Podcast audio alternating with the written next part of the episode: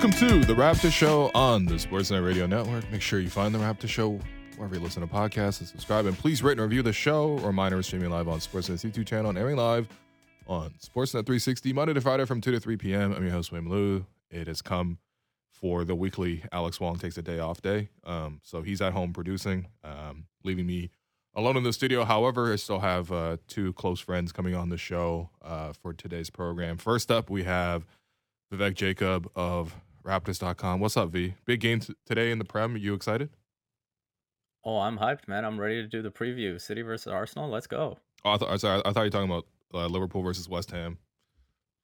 You know, Trent Alexander Arnold moving into the midfield against uh, you know, um, Basmati Rice over top there. four hopes. I mean, uh, fringe. I would say they're fringe right now. No, I'm kidding. Obviously, uh, a huge matchup coming up uh, in the Prem. I Premier mean, you got to finish above Tottenham, right? I mean, it's it's it's looking good. It's looking good these days uh, on that front. And Demba Ba's Why? Out comes Mignolet, but Ba Wow, punishes of all people Steven Gerrard. It's a terrific moment for Uh, that is savage from Derek. he- That he, is pl- savage. he plays this all the time. The thing is, sometimes he'll play the extended clip too. It's it's uh it's it's ridiculous. Um. Okay. So V, this is what uh this is what Alex sent to you is is is uh, my ten things column. Um. Mhm. I, I've essentially just broken it up um, into two parts. Uh, I'll go through one of the parts with you, and then on the second half of the program, I'm going to go through it with Savannah as well. Um, but before we get to uh, the, the 10 things uh, on the Raptors season, just wanted to pass along uh, some news and notes. So, uh, Otto Porter Jr. has officially picked up his uh, $6.3 million player option for the Hmm. 2023 2024 season. Um, you know, we'll see when he returns and is able to get back on the court after suffering uh, the the toe injury. Um, yeah, V, where what was your reaction to this news when you saw that that Shams alert hit yesterday? Yeah, I think it makes sense. Uh, Oh, it You know, definitely makes sense from uh, Otto's perspective. Yeah, exactly. and so I, I think he'll look at, Mm-hmm. um, you know, this upcoming season as a chance to just move away from what happened last year. Um, I'm sure on some level he was waiting to see what uh, how things played out uh, from a coaching perspective, and uh, now I think. Uh, you know, it opens things up for the front office as well. You know, to use as a trade chip or whatever it might be uh, in Mm. the summer, right? And we'll see where the relationship is at in that regard. yeah, But you know, the theory of Otto Porter uh, was great.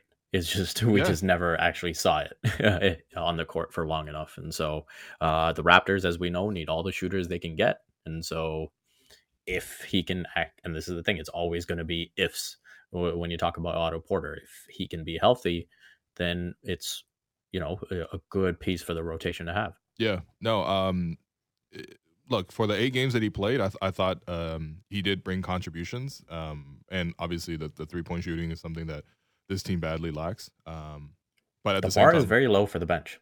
Yeah, but the thing is, I'm also just very curious. Like, does does he even want to come back in this scenario? Obviously, he picked up the option. That Mhm. doesn't necessarily mean that he wants to come back. Um, so we'll, we we should Yep. we will see. We we will see at the trade deadline. I did believe my official stance was I was willing to take a top 50 uh, five protected pick um, for him. So we will see how it goes. But uh, yeah, if, if he, look I, I, as you mentioned, the theory uh, of him on the team makes sense.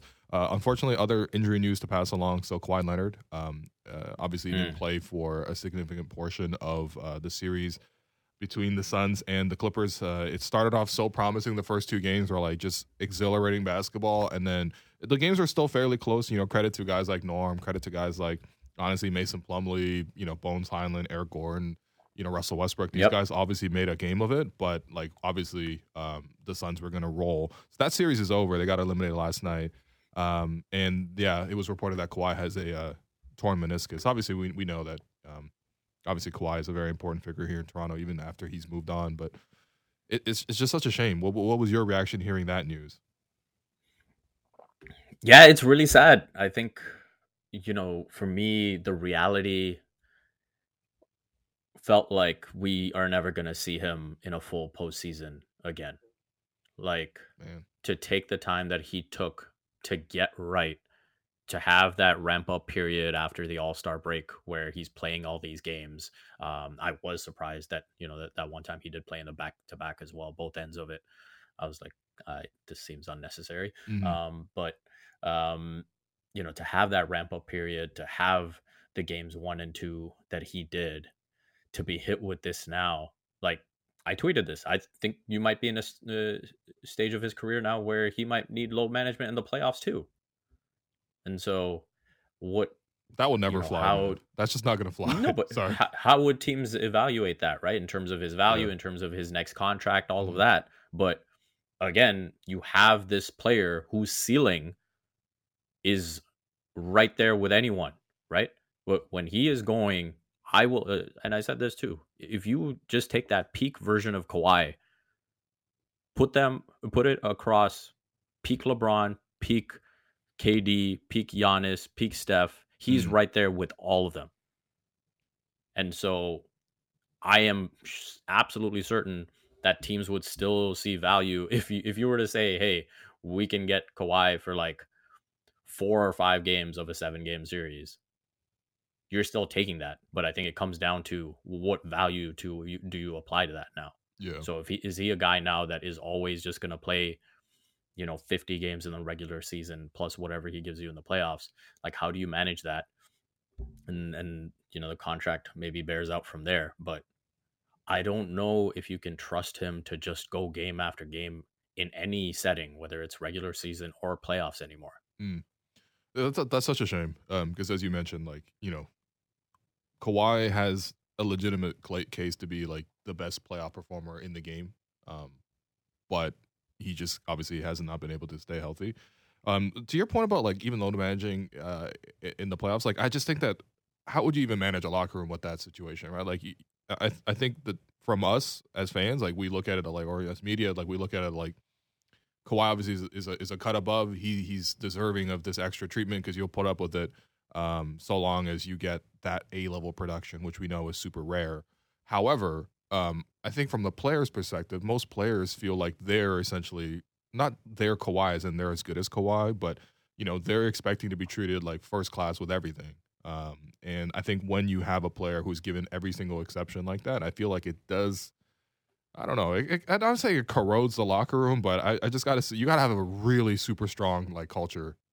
You know what I mean to be able to sustain that. I think But- that's where it comes down to the contract. I think that's where you can't you can't give him like a supermax and say that you know he can just load manage throughout. yeah, right? yeah, that's fair. I think this is where you know you probably draw the line on what his contract looks like. Mhm. Um, and I think you have to have structures in place where you say, okay, you know, you're no longer in that category where we can validate giving you the supermax, and so, uh, you know, how how much are you willing to come down from that?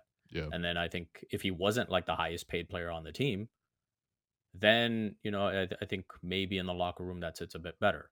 But I think it's a shame that I mean we're having these types of conversations, right? Like clearly he is at- when he's on the floor, he's one of the best players in the game. He's one of the best players of this generation. Yeah. And you know to look back now on 2019 and think that that might be the best extended playoff run, the last best extended playoff run that we've seen of him hmm is amazing that it happened here in Toronto, but sad. It's it's very sad because I, I'm just looking at his career like, um, uh, the 16-17 season that year, which was essentially the last year he played for the Spurs. The following year he played nine games, but obviously you know he wasn't really there. Um, Mm-hmm. That season he was up for MVP. I think he ended up being third behind uh, Harden and I believe Westbrook.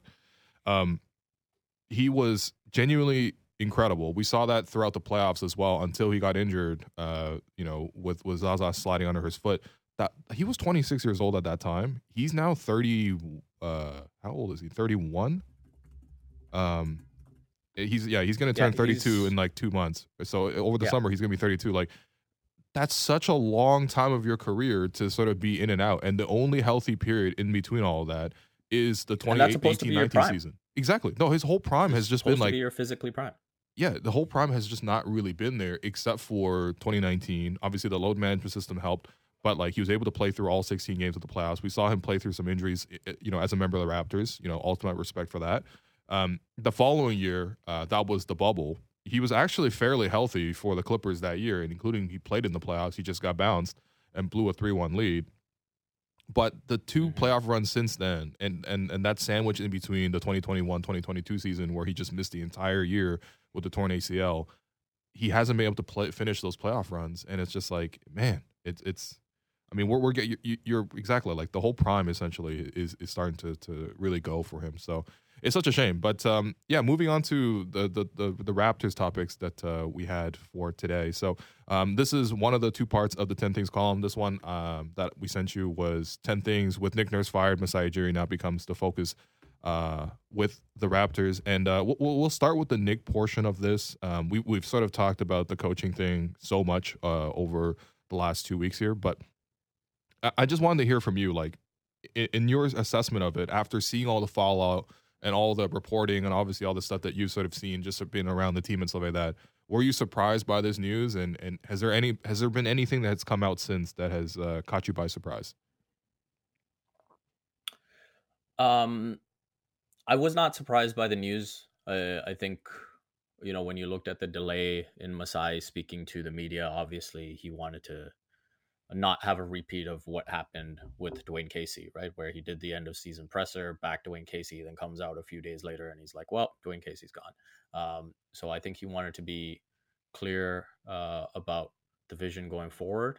Um, and I think when you look at the comments that have been made, um, it it did come off as if Nick Nurse was a bit of a lame duck down the stretch, where I think on both sides they knew that he was moving on. That probably leads to uh, those comments that he made in Philly, Mhm. and that was probably the final nail, right? Like, Yeah.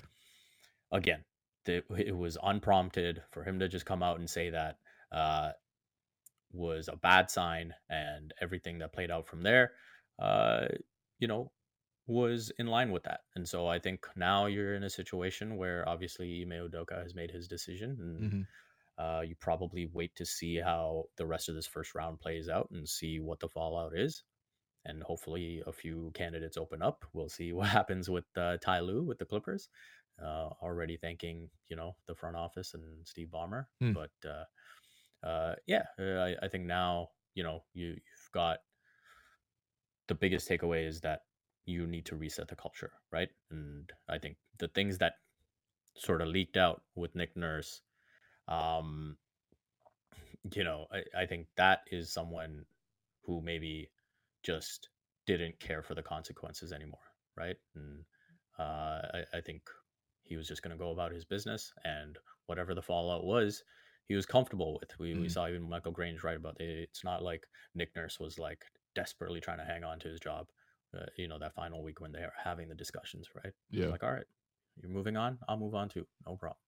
No, I, I get that from a human perspective. I really do. I mean, even when you think back on the comments that he did make in Philly, like, um, I, I- my sense of it is like even Masai was like, look, look, listen, Nick, we're gonna have to evaluate your future at the end of the year, and Nick, Masai, and then Nick's like, all right, I guess I'll say that publicly to the media. You know what I mean? Like, so Yeah. it's one of those like break up with you before the other thing kind uh, drops. But um, yeah, I just think that uh, you know when when you think about some of the problems, because obviously we we've seen some of the success stories um, with with Nick as a coach, right? But I, I think um, Mhm. we, we saw some of the things that you know players sort of discussed um, either on or off the record, sort of like why so many public call outs, um, sort of communicating through uh, the press. You know, a lot of the players didn't really see time on the court, didn't really get an opportunity to play. Um, how did that affect their buy-in and their morale in the locker room? We saw a couple of things with assistant coaches. I looked into that just a little bit further. I, I don't think it was as dramatic as it was. That yes, there was that one incident with Earl, but I think they actually patched it up uh, from that point onward. But ultimately, like there were there were definitely some concerns with the coaching staff itself. Um, and then, of course, I think probably more than anything else is just like a lot of players had very unclear roles as to sort of what their jobs were on the team, which did make it very difficult to assess sort of their performances. So I guess my question is like, is we see this uh, pattern in, in, in, football all the time, right? You you let go of one manager, the next manager comes in, takes an entirely different approach. So is that what the Raptors need? Do we need someone to take a very different approach than what Nick took? I think so. Uh, I, I don't think you can come in with the same approach uh, because then players are just going to look at it and say, okay, what what was all of this for? You know, and so I think uh, you know a fresh perspective in terms of strategy, a fresh perspective in terms of how to handle a locker room, um, and fresh perspective in how you deal with the media, right? And so I think those are the big things. Uh, I think absolutely, you know, even if even if it's subtle changes, right? Like when we talk about the players getting called out pu- publicly, even if the new coach were to come in, if they were to just make sure that they have that conversation in private first, yeah, then it comes off very differently uh, once you do that and then go to the public. Sure. And so uh, I think even subtle changes like that can make a difference. Um, obviously, my preference uh, in terms of coach and in terms of players is always, hey, you keep everything in the locker room. Whatever you need to say, you can say to the person directly. And if you can't do that, um, then that's probably a bad sign. Uh, and so, uh, you know, that would be my preference uh, in a head coach. Um, and, you know, in terms of especially building that u- unity and that trust right now, mm-hmm. I think that would probably be the best way to go. Uh, and I think if players saw that, that's how you can build a relationship, and then you know from there you can build out onto you know uh, your other philosophies and whatnot. Yeah, that's fair. And um, by the way, Chris Boucher um, on the of Play podcast um, over at Yahoo Sports Canada, we reference it all the time on this show. Um, but he had a mm-hmm. really, really great episode. Uh, as always, you know, Chris was pretty forthcoming about um, sort of where he was at with the season, and uh, he had this clip about sort of bringing back that Raptors culture that um, Masai talked about so much in his press conference. Here's that clip. I mean, I think when they say change, is just bringing back what it was before. Um, if you look at Toronto basketball and the guys that were here and all that, like guys used to like, you know, I feel like they work extremely hard and like even if like you didn't have the best talent in the league, like you would definitely find a way to be one of the best teams. And collectively, you would be the best. You know, you'd, you'd make players look amazing. But I think that we lost that a little bit just by, you know, like like Masai said, man, a little bit of selfishness for sure. I think that um um we definitely got caught up into um you know whatever the media was saying. You know, obviously after the first year that we had, we all felt good. Um thinking that next year we, we were gonna do something and we didn't. And um, I think we needed that reality check to realize that we need to get better. Um, not just as a team, but event eventually. I think everybody needs to to to work on their game. Like me, me, everybody off the bench, just so we could do something off, off of it too. But yeah, um, V, I mean, what's your reaction when you hear that? Because to me, that's that's pretty damning. I, I, think two things really stick out. It's the, the needing the reality check after buying into the hype last year, um, mm-hmm. and then the other portion about getting that identity back, where it's it's hard work above all else.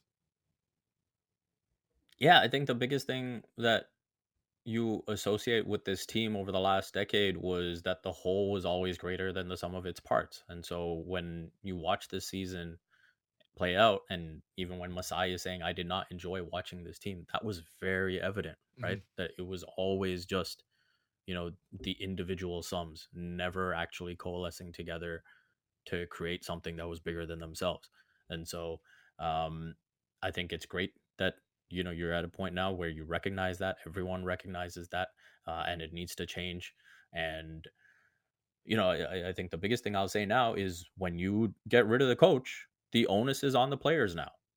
And when they see that, they should recognize that, okay, this is not something that is going to be tolerated. Masai said, hey, the players who commit to that type of style will stay, and the ones who don't will go. The onus is on the players now. Mm. The, the, coach cannot be used as an excuse, uh, as valid as it was. And now the players have to show that brand of basketball that shows togetherness, that shows spirit, uh, that shows that this Raptors culture, the, that this season was an anomaly to what the Raptors culture usually is. Yeah, no, that's fair. Um, so two players, sort of who had a lot of potential, a lot of hype coming into the season, but I think were fairly disappointing. Um, Gary Trent Jr. and Precious Achiuwa.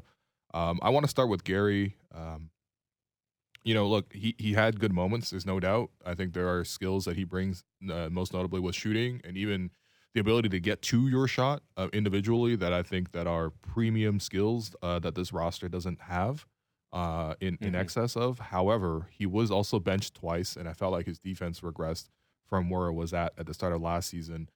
Do you see a future here for Gary? And then we'll move on to Precious.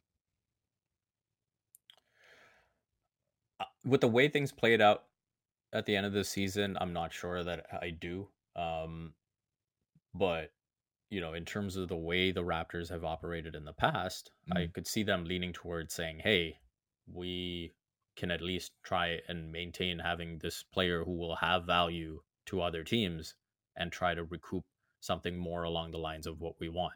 Okay, I, that's I fair. think with Gary, with Gary, what's happened this season, uh, you know, I think some of the deflection and steal stuff from last season was probably overhyped. Uh, you know, when Chris Boucher talks about you know things being overhyped, that's probably one thing Hmm. uh, that I would list for Gary individually. Um, and I think he was a lot more exposed this season, partly also because Fred VanVleet as an all, all defender uh, declined. Mm. And so I, I think when you have those issues at the point of attack across both your guard positions, um, then it becomes that much more exacerbated. And so I think uh, that is something that the Raptors have to look at the on ball defense. Uh, you know, you're only as switchable as the positions you can guard, right? Yep. And I think we saw this uh, with Scottie too when he was put up uh, at the point of attack. He wasn't great at keeping guys in front, right? And so that was a clear point of, fo- I think to me, that is something that you have to look at this offseason and address. And so um, if you maintain the status quo with Fred and Gary um, as your backcourt, I think that would be a major concern. Yeah, no doubt. Um, defensively, I, I noted in the piece that the ending of last season and the ending of this season was very similar. In Game Six, um, the Sixers specifically targeted Gary Trent Jr. on defense uh, with James Harden Mhm. in the pick and roll, and that really allowed the Sixers to really spiral and get into a huge lead in the second half and cl- close out that series. And then um, in the play-in game, Gary didn't see that much time, but when he was on the floor, the Bulls immediately, like literally as soon as he touched the floor, targeted him on defense. And I do think that, you know, yes, his skills are good in terms of the shooting, but you need to add a secondary skill. Like, and, and I think that that's probably why he got sent to the second unit. Um, by the way, all these comments, uh, we, we, we we will not be mentioning them when Gary Trent Sr. comes on the show this Friday in studio, baby. Can't wait. No, I'm kidding. I, I will I will raise those as well. Um, I think for Precious, like uh, another young player who, um, Wasn't it Trent Senior who said that though? did he say that? Like you, uh, uh, I, I no, You're I, a I mean in terms of defending, he, I specifically remember him saying, "You Uh-huh. are what you can defend." Right? yeah, yeah, that's fair. Yeah, yeah, that's fair. You're right. So By the way, I, I I only joke about that because I, I think for senior, like my sense is he, he's pretty like he's not gonna be soft on his son and be like, oh, I'm going to shield him from criticism. Like, no. I- Right. If anything else, You a sucker. yeah, exactly. it, it's the other approach. So I respect Gary a lot. I'm looking forward to, to speaking with him again in studio. Um, yeah. So uh, Precious is is the other player that I thought would take a step forward this year. Didn't really happen for him. I still think he's the second best prospect on the team. Um, and I want to ask if sort of you still see that. Um, and if there are any sort of small marginal improvements you saw from Precious this year, despite the fact that he objectively had a pretty disappointing season.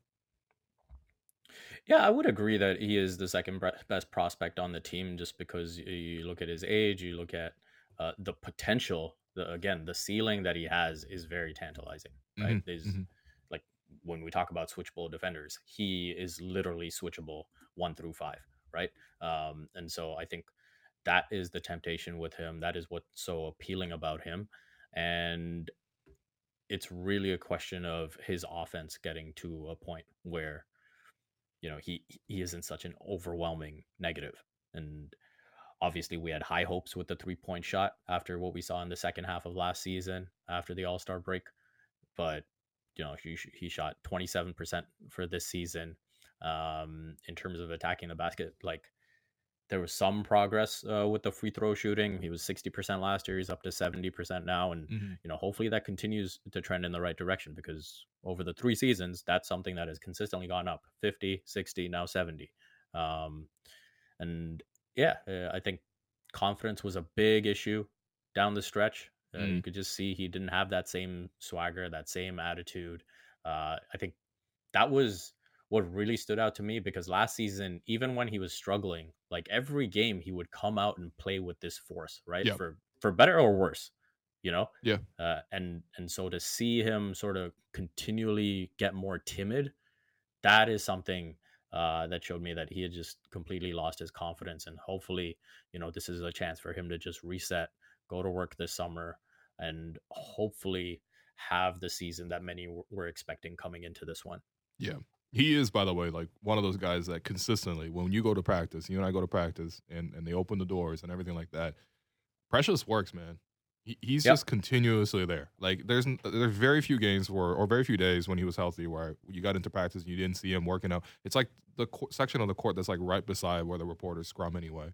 Um, so it's you can't miss him, but uh, he he- does put in the work. So I, I definitely trust that uh, you know he'll eventually put it together. But I, I think maybe even just looking at the roster as a whole, and I think that um, you know my last two points were really just like, look, the Raptors clearly had a super big lack of shooting. Right, the, the league average for shooting this season for three point shooting across the league averaged thirty seven point seven percent. The Raptors had one guy who was above that in OG Anunoby, and he was at thirty eight point seven, so essentially average. Like the fact that the whole team was average or below average from shooting threes is just such a disappointing thing to see in a modern game. And I feel like, in addition to that being a vital guard skill that the Raptors just didn't have a lot of, they didn't have a lot of guys who could really handle and sort of get downhill either.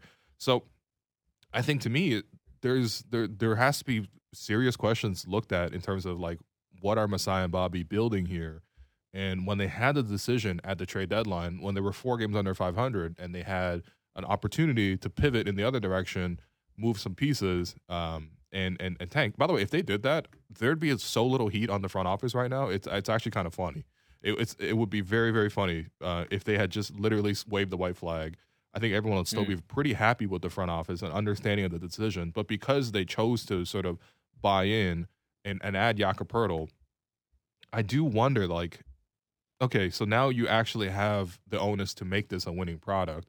And to me, this summer for for Masai and Bobby, I'm really curious to see like how they get out of this too, because from the outside, and obviously we are not nearly as like creative or um, you know insightful and all that kind of stuff as as they are. But on the on the surface, what it looks like is the Raptors have uh, either to let go of three key like starters and assets on the team in free agency, or you buy into this whole group again and you know even though that probably is the more pragmatic thing to do it's definitely not the sexy thing to do. It doesn't necessarily create a lot of excitement when we're like all right we're going to bring back the same group that that just disappointed you this past season. So what do you think they're going to do in the offseason? Because to me they they kind of box themselves in. They have really only one choice. Yeah, I I- I mean they've dug themselves a hole. You're in a position where you don't want to continue the trend that you've had since the championship, where you've lost key players for nothing, Mhm. right? And so uh, you want to bring back the, whether it's to continue a long term relationship or to at least maintain asset value to trade them later. You Mhm. want to uh, bring back all three of, uh, you know, Fred, Yak, and Gary, uh, and then how do you sort of make adjustments from there? I think that's where I was a little concerned with Masai's presser okay because I think there were multiple times uh, like you could just poke holes in what he was saying because he was almost speaking to both sides of the conversation. Yeah. Um like for example when he said, you know, what's what's really the difference between 41 wins and 48 wins? Well, i mean 48 wins would have got you the 5th seed and you would have been playing the Cavs right now. And you talked about how you want to get Scottie playoff experience, you want to get Precious playoff experience. So now Mhm. all of a sudden you threw that out the window. Um, if you didn't care about getting the 48 wins, why didn't you go for like 35 wins yeah and get sure. yourself in position for like a top eight pick? And so I think those things I look at and say, because because you remember that trip when you know they had the two games against Washington, um, they played the Clippers, the the Lakers, the Nuggets. Everyone viewed that as a huge, you know, swing point for the season. Mhm. And they went one and four on that trip, and you're like, you know what? They were 32 and 36, and you're like, maybe maybe just let go of the rope, right? And Sure. so if you had the concerns that you had, where Masai has already admitted that it was early as late November that he felt something was off. Why did they still continue this push? Yeah. I mean, that's And the thing. Yeah. Sorry, and so ahead. that's where I'm like, I don't really know what way they're leaning at this point. And so that is what makes me concerned um, because they kind of just went about this season and let things play out without really just having a definitive stance. Um, and now you're stuck again with this off season where you literally have to be perfect just to be good again. Yeah. By the way, um, if if if the front office buys into the same group and mostly just comes back with a coach, a new coach, and some minor tweaks, I do feel like. I mean, first off, it, it there it is unlikely that it's just going to fix everything. But I mean, there's a chance where some of the young guys, you put them in new roles, you get more production out of them. Like I, I, I can see it. Like I, I, I don't think that's likely. I wouldn't predict that as likely, but I can see the path to that if that is the case, whoever is getting hired here in Toronto will have a great chance of winning Coach of the Year because that that essentially is a great path forward for a new coach. But anyway, um, Well, I don't think you want to win Coach of the Year here because uh, that probably means you're getting fired soon. would be the would be the fourth one of a let go under Masai. the worst thing to do in Toronto. You're right, exactly right to win Coach of the Year. Um, all right, V. Well, listen. Um, I'd, I'd love to go through some of the finer points, but uh, I'm going to call up Savanna after this break. But uh, before we go, um, you know, V, w- we've obviously invited you to a season-ending thank you dinner uh, for the Raptor show. Me and Alex. Um, and I don't know if you got my text, but there's a there's a karaoke portion afterwards too. So would you like to put in a karaoke song request right now, live on air?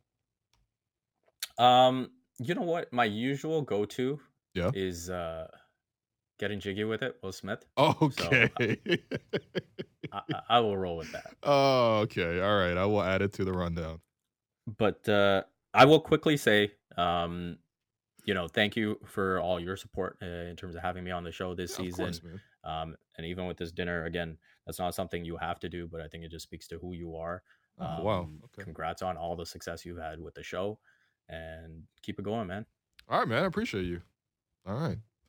Um, Vivek Jacob, Raptors.com. Appreciate you. All right. We are going to take this break. I've been your host, Will Lou, and you've been listening to The Raptor Show on the Sportsnet Radio Network. When we come back, Savanna Hamilton. Have you checked out BetRivers yet? Download the BetRivers online casino and sportsbook app today. Get in the action this basketball season with thousands of betting options. Plus, don't forget about BetRivers Sportsbook award winning customer service. It's a whole new game with BetRivers online casino and sportsbook. Must be 19 plus. Available in Ontario only. Please play responsibly. If you have questions or concerns about your gambling or someone close to you, please contact ConnexOntario at 1 866 531 2600 to speak to an advisor free of charge. Discussing the biggest stories that matter to Toronto sports fans. The Fan Morning Show with Ailish Forfar and Justin Cuthbert. Subscribe and download the show on Apple, Spotify, or wherever you get your podcasts.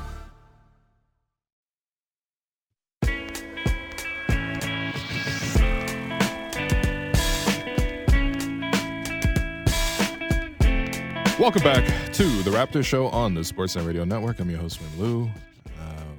We'll be joined on the line by Raptors sideline reporter Savanna Hamilton on the uh, second half of this program. Savanna, are you there? Yep, I'm here. Will, I got you. What's going on, Sav?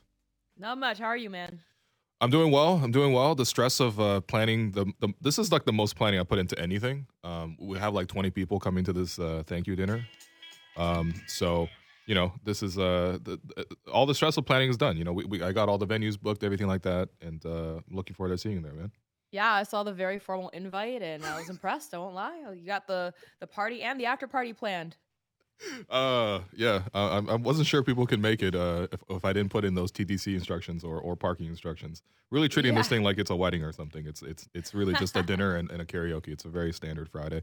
Um, yeah, Sav. Um, we we we you know I'll, I'll st- I ended the the first segment with V on this. Um, Mhm. but I guess I'll start it with you. Um, so I asked him for one karaoke request because I just assumed he was coming um, to the second portion of it, and uh, he's he asked for get getting jiggy with it um, by Will Smith, which uh, I'm very looking forward to seeing V perform both the the singing and the dancing to that one. But uh, Mhm. yeah, what what is your request? Perhaps something for, uh, from from John Mayer or something from uh, Alicia Keys, You know, yeah, I- you I-. You as well, I'm impressed that you remember that those are my two favorite artists because I normally would go with like "No One" from Alicia Keys. Like Mhm, that's mhm. my belted out song. But I think for the, the vibes, just to up the mood in this case, I think I'm gonna go with the Earth, Wind, Fire, September. oh wow, okay, Change all it right. up. That's, Yeah. that's that's pretty good.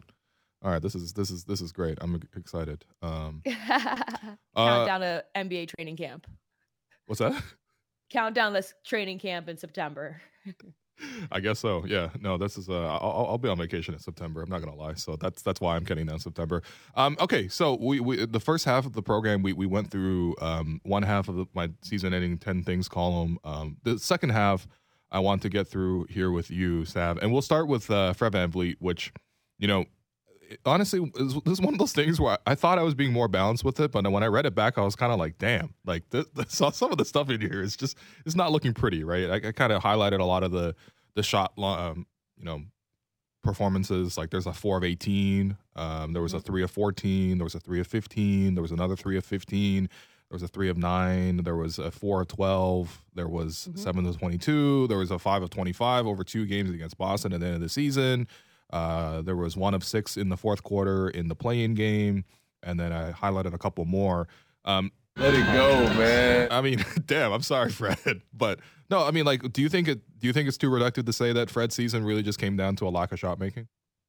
Yeah, I mean, first of all, like the article that you wrote, I, I appreciated just how much details and depth that you went into it because I think that that's where a lot of opinions get lost in. Like they get lost in opinions rather than facts and stats, and that's something that I always look towards. And so, even though you're dropping all these numbers, they speak to the season, and that's Sure, yeah. exactly what kind of was like that what was happening that we saw unfold before our eyes and i think that was what Masai Ujiri was even touching on um, in like the halfway mark after trade deadline. He was saying they were playing selfish basketball, and you know you can't have numbers like those. You straight up like you can't be shooting one for twelve from three point land, and you're you know the primary guard on the team, and you lose to Boston, Mhm. and Boston's not even playing their starters. Like there's just some games that are, to be quite honest, like almost not excusable. Right. And I'm not trying to pin this solely on Fred, of course. Like there's many other factors as I've as I listened to the first half of you guys talking. And like, but you know, that that's something that definitely stood out to me. And like just actually like watching it and like thinking about the season back and like not just the stats that you pulled, but also the games that those stats were in were Mhm. always like those nail biter games. So it, it, you know, you make a great point, and I, I I would have to double down on it. Yeah, no, exactly. I think the, the context um, of some of those games, because I, I think that's where I sort of talked about, like, you know, um, one or two more shots in, in some of these games really could have been the difference between the Raptors making in the play in or making it to the playoffs. And um, yeah, I mean, but I, th- I think ultimately the Raptors still do need um, guard play on this team. I think even even despite some of the the lopsided shooting numbers, like the the Raptors when Fred VanVleet was on the floor, uh, it was a team best plus 195. Like no one else won their minutes more than when Fred was on the floor for the Raptors. And I think what that my takeaway from that is they clearly need somebody to play in that role. But ideally, they, they either need Fred to play a lot better in that role or for someone to upgrade and come into that spot and play the role of a lead guard, um, but bring better production than sort of what Fred did this season.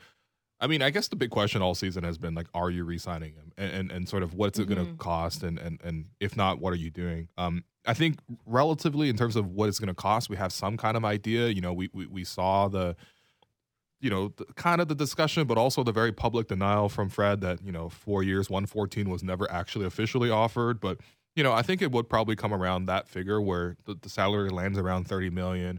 Um, he- he'll probably be looking for max years. Maybe you know if you can cut that a little bit shorter um, to two or three. Uh, you know, I, I'm curious to see if that discussion goes anywhere.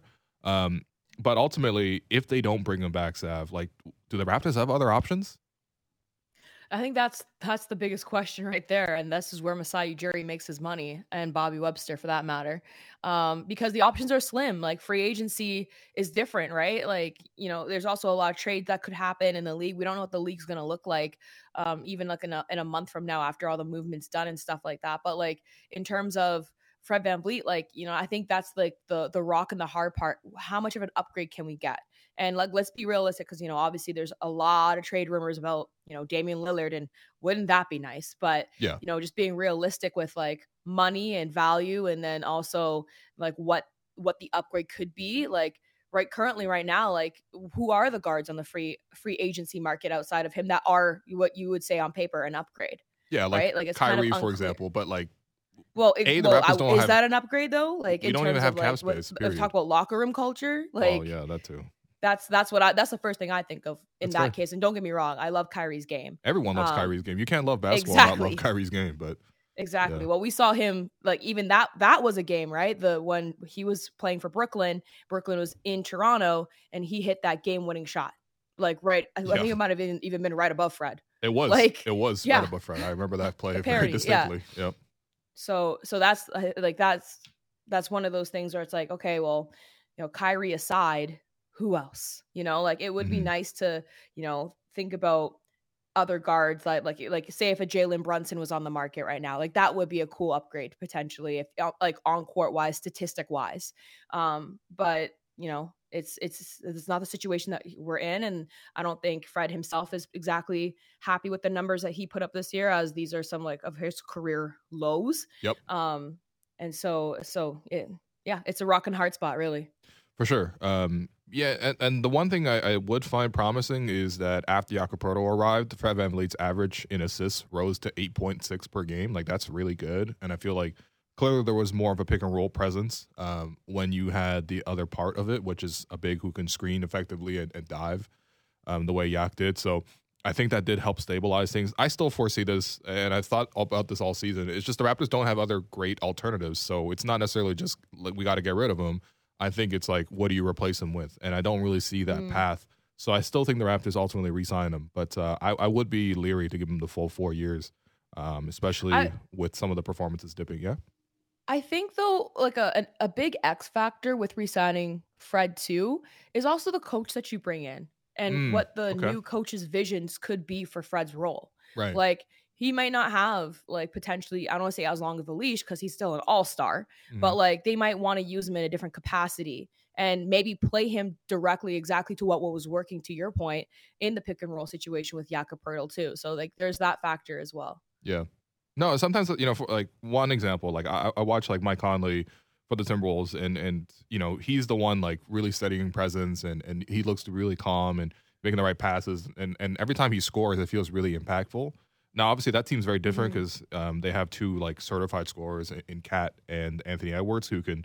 Maybe they're not always consistent because they're young right now, but they're definitely very capable scorers. But you, you do feel like that kind of balance of like that floor leader really does seem to really um, be a mold that I actually wouldn't mind watching on this team either. Um, a- another guy who could just take over it, like let's say for example Fred left. I mean, you would assume the point guard uh, responsibilities would fall to to Scottie. Now, my headline for this was just like I, I didn't think Scottie had the breakout year that you know the front office was expecting. I think the plan Yeah. coming into the year was Scottie's going to take a next step forward. Scottie even talked about it preseason. He was like, "My goals are to, to make an All Star. My goals are to make you know."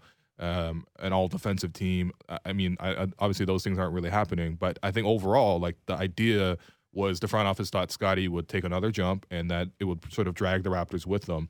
I didn't really think that that happened, and I think it was kind of a really strange year, right? You think about like at the start of it, even before any games were played, Nick Nurse was talking about the biggest challenge for Scottie this season is going to be bringing the same joy and the same enthusiasm as he had last season, and, and sort of not treating it like a job. And then you had like you know Masai fly out to Brooklyn to deliver hard truths to him. You know you had mm-hmm. Thad talk about well you know he might be in a sophomore slump, but also at the same time we saw also how you know those two kind of got into it before a game where the Raptors beat Portland in Toronto. Um, you saw Fred kind of call him the golden child. Like it, it was really an up and down sort of thing for him. The good thing was I thought second half of the season he really stabilized and I I, I felt like he was a bigger part of the on-court play both offensively and defensively. Um, but at the same time, I think what the Raptors are really looking for is to take another step forward. Like I thought he was able to get back to last year's level pretty effectively, but Mm-hmm. can he get to the next step? And I, I feel like Sav, like that's got to be the biggest question. Like, how do the Raptors get Scottie Barnes to the level that we all see the talent, but can he do that consistently? I think what happened this year, um, from just like just pure observation on my end, has just been I feel like maybe it was something to do in the off season, maybe him attacking his training or something different. And don't forget, even the off season is his first off season as a rookie going into a sophomore. So this is like a rookie off season still that he had last summer. And so I don't know if he understood the pressures or quite quite wanted to um uh, not wanted to but like more so rose to the occasion of us of a second year player and so i think that by the time season started it almost felt like he was catching up to where he was last year and then it almost like you're catching up from behind. Mhm, And so the sure. time that you are in the spot where you kind of were last year, playing with a lot more of that um, passion, playing a lot more of that effectiveness, really. Um, you know, it was already January, January basically, just Right. past January, like just a few days in. And so I think that's kind of what we saw. So instead of building on last year, it was getting to where you were before. And now we're like, okay, okay, you got to where you were before. Can you build now? And so I think that's where the biggest like question mark is going to be this offseason. And I have a feeling that, you know, he's going to work a lot harder this season. He even talked about it in the post game or sorry, post presser of the postseason. Um, and he he talked about the fact that like it was a big mentality shift for him. And so that's something that he's working on immediately this summer. That's, Mhm. that's something that he's like um going to be focusing on and i i think i i think i believe him like i honestly think that that's going to be a point of emphasis because i think he learned the hard way a little bit this season that you can't come in um i don't want to say not ready but you can't come in and expect the production of last year to translate into this season type of thing so um i think and that's why i asked him also in that same presser i asked him like do you feel any pressure Mhm. because you know it's one thing to have a rookie of the year season okay great that kind of saved you for the second year and then it's another thing to have to you to you going into your third year because now now you're a player like now you are fully like you you are have you have expectations to perform on a night to night basis now Right. as a third year player like there's no more sophomore slump there's no more protecting the kid there's no more nothing like there's it's just can you perform yes or no and so that's why I had to ask him about the pressure, and and, then you know, so that's why he addressed it. And I think you know, if he's if he's serious, and I and I know he is, you know, he's gonna he's gonna come out a lot harder, I believe, this offseason and put a lot more uh, tact into his training. Yeah, no, I have I have full confidence, and and I think that like two things can be true at once, right? Like, um, maybe the training that he did last season, I don't doubt that he worked, um, but the training that he did last season was that specific enough, was that tailored enough to what the upcoming roles and the responsibilities that were going to be on him this season, and then Yeah. you know, can you adapt that as well? Because I, I I do think that that is sort of what the new coach is going to be in for. Define everyone's role so everyone knows what they can work on in the summertime, and so they can come back fully knowing what their roles are going to be and being able to step into those with no sort of like uh, grand, you know, allure of I might be this or I might be that. I actually really just want to come in and here next season, players come in and be like, I want to be the best in my role. Like I don't want to. Yes, He- I honestly don't want to hear so much like I want to be top five or I want to be all star or I want to be all defense. Like no, actually, I it really, I just want to see like everyone know their roles, work towards them this summer, and then come back and be more cohesive. Because I, I I do believe in the talent. Everyone believes in the talent. It's just Yeah. sort of about like needing that to happen right away. And look, obviously, with a young player, you can only go through these experiences um, with them, right? Like you can't accelerate any of this kind of stuff, but at Yeah. the same time, you know, obviously only um you you want to win, so you you need this to happen right now. Yeah. My only caveat though with with the whole knowing your role thing is that sometimes I wonder if if a guy that knows his role, sure, he gets really good at his role, but does that allow any room for growth? Yeah, Can he fair. expand his role once he's mastered his role? Or is it forever going to be stuck in that place? And like and what does that service the individual player? I know sure as a team you might be getting results, but like and then that's kind of the the fork in the road that i see with like players like i don't mind players having ambitions and goals and wanting to expand their game i actually i think this is a sign of a of a good hungry ambitious team Yeah. i think it's the fact that like this team in particular like i think there might have been individual i don't want to say um maybe individual like goals or incentives that didn't align all together it didn't Mm. come together Right. um but i'm not mad at players for having them because you know if i when like even to like back in my days when i was a player like you know Yeah. i wanted to be the best in my position i wanted to be a lead rebounder in the in the league i wanted to do this i wanted to do that like and stuff like that and you, that's not oftentimes vocalized to media but in this case like early in the season it was but that that being said like you know what's wrong with you know kind of wanting to also dip into a little bit of scoring at times and dip into this or dip into that because you know what's gonna like you don't know how high your ceiling is if you're never allowed the opportunity to even like try a different direction Yeah. No, that's completely fair. That's why we need a true hooper like you on the show. every week. Um, Savanna, I appreciate you. I'm looking forward to uh to, to you know seeing you Friday and yeah, Yeah, just yo. thank you for you know all the all the appearances you made on this program. We're gonna reward you with one singular dinner. So um, I hope you really enjoy.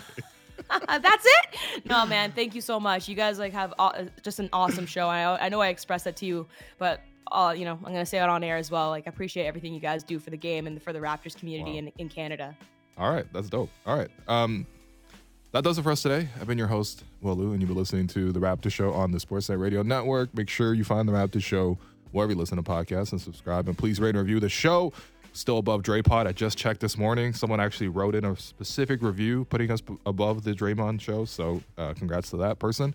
Um, anyway, yeah, thanks to uh, Vivek Jacob and Savanna Hamilton for joining us on the program. Thanks to pro producer Derek Brandale, Danielle Gauthier filling in for Jennifer Rolnick with the YouTube stream. And me and Alex will be back on the show tomorrow.